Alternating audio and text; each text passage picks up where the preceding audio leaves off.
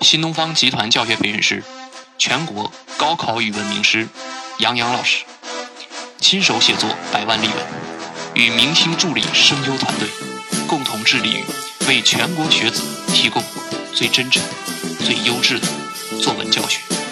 在美好的声音中醒来和睡去，语文就是这样，让学生在课堂中率性而思，让文思在试卷上率意而得，让情谊在生命中率时而萌。语文就是帅。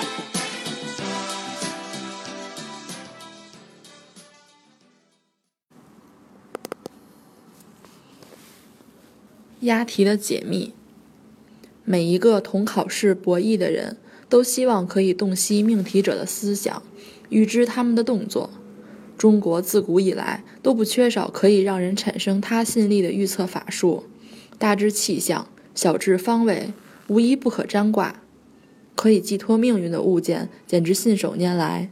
由此，不妨先看杨老师独自命制的一道作文题。考试要穿耐克，不穿特步；要到卧佛寺求签才能有 offer；要用开过光的笔才不会算错数学题。在科学技术和科学知识高度发展的今天，仍然有同学、父母这样做，社会上仍有这样的风气。你怎样对待高考中的迷信？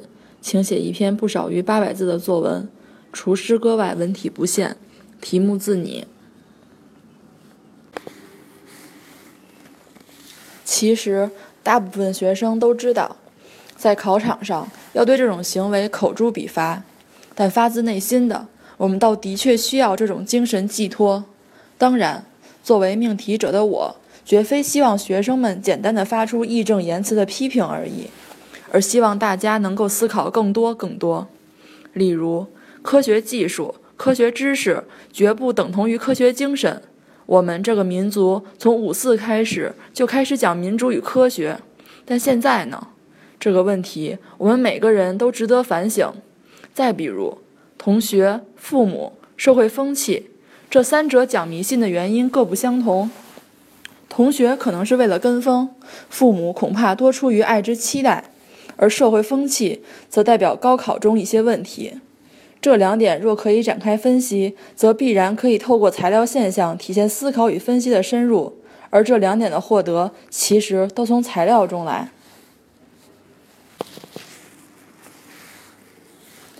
一、科学技术、科学知识引申出对于科学精神的思考；二、同学、父母、社会风气引申出对于不同群体微观到宏观的思考。此题是我在春季班讲解的独立命题之一，此处不赘述，但我相信可以引起大家足够的思考。从命题的角度解题，才能庆祝恳请，才有可能依次递进，写出精准、精彩、深入、博识的文章来。这个例子只是分析了如何运用题干条件的一种形式，虽然是极重要的方法，但对于可盼押题神迹的同学们来说，这个似乎显得后知后觉。如果可以提前押中题目，那才是跳出三界外，不在五行中的高人。所以，我以实证视角这一点，展示近几年我在作文议题关注的方向和方法，以享各位读者。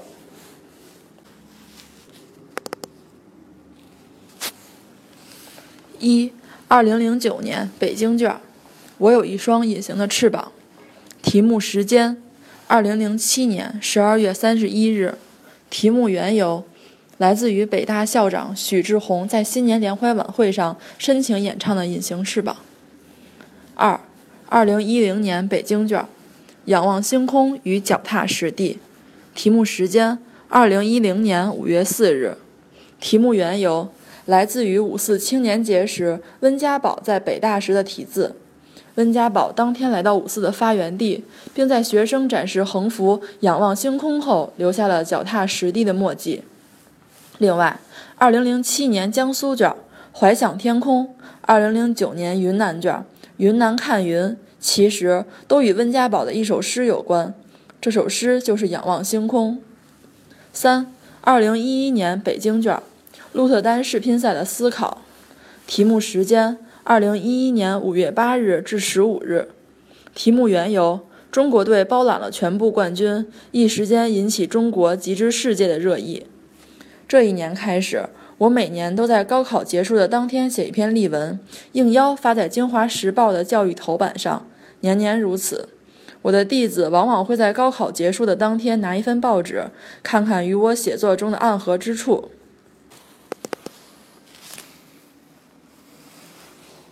二零一二年北京卷，检修工人老纪的精神。题目时间：二零一二年一月十二日。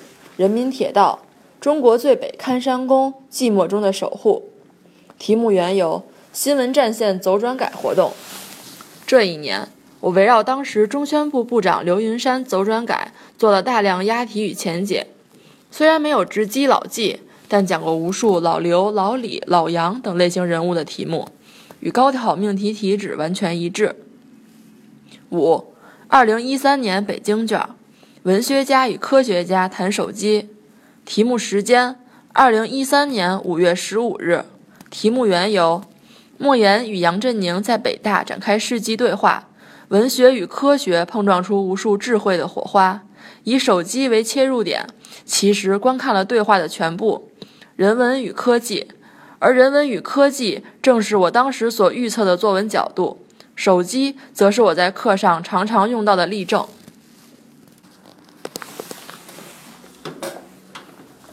六，二零一四年北京卷，老规矩，题目时间：二零一三年五月十五日。题目缘由：春晚时的热门词加十八大提出传统文化的软实力。这一年，我在高考复习的春季班中，从文化软实力的角度入手，亲自为学生命制了题目加封，如下：先修身齐家，才能治国平天下。诸子家训中有一粥一饭，当思来之不易；半丝半缕，恒念物力维艰。习近平的习家家风，勤俭节约讲情义。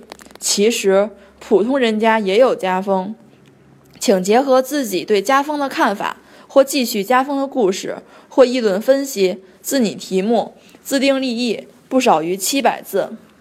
此题从命题背景、题干条件、写作方法等角度，完美押中当年考题。而且我为班里学生亲手写作的例文。逐段逐句进行了写作指导。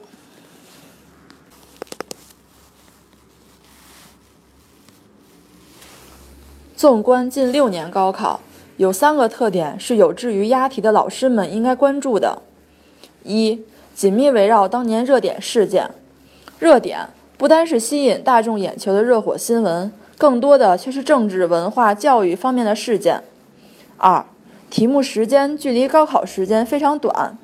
五月份是高发期，这一点直接体现了一个老师对于课程架构的把握能力和前瞻意识。如果秋天寒假讲所谓时评，其实给学生的很可能是史评。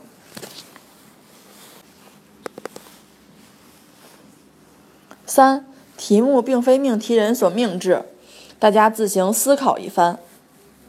然而，我从来不认为押中题目是最高级的，相反。我倒是坚信，没有押中题，但弟子却如押中一般驾轻就熟，迎刃破解，才是教学的智慧。我希望大家能够明白以下更重要的三点：一、押题终究是一种投机手段。吕书香先生曾说：“任何语言都有规律，任何规律都有特例，任何特例都有原因。”其实，这句话放在很多领域都颇有见地。奸商才投机取巧，然后为蝇头小利而沾沾自喜；但巨商会高屋建瓴，善于总体把握总体规律和放眼前瞻，把技巧转化作几率，在几率中抓住机要。这不仅仅是对语文，而是我在语文教学考试方法中看重的教学智慧。二，押题不要成为投其所好的噱头。前段时间我参加的那个电视节目，恐怕有些同学还有印象，特别是第一个讲非常方法的英语老师。其实，在我看来，方法正确与否先可放下不谈，其他的问题也都可以过后再讲。只说一点：作为一名老师，在选择你的教学方法和方向时，是不是如果学生需要这样的技巧，你就讲这样的技巧呢？需要，特别是大众的需要，可能是美好的、真诚的，但也可能是低俗的、荒谬的。教师要做的是清醒的带领，而绝不是一味的迎合，更不是投其所好。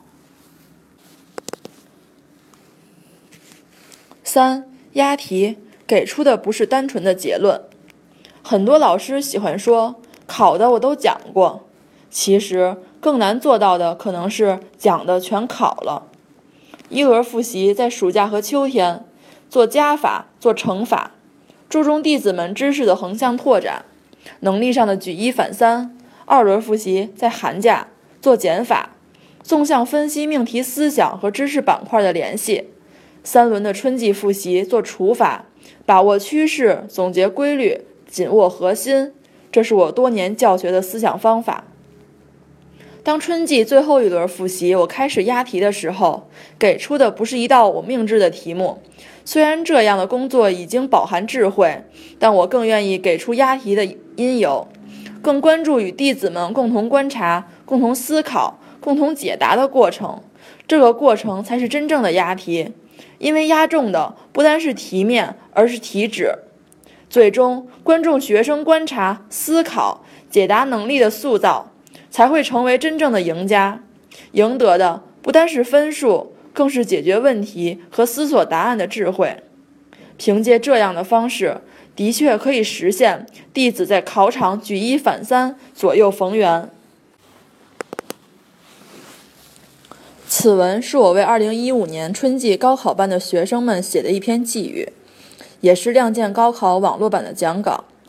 今年由于家事，不能现身为大家押中一摸。那么，各位去看随时能够回放的网络版也是极好的。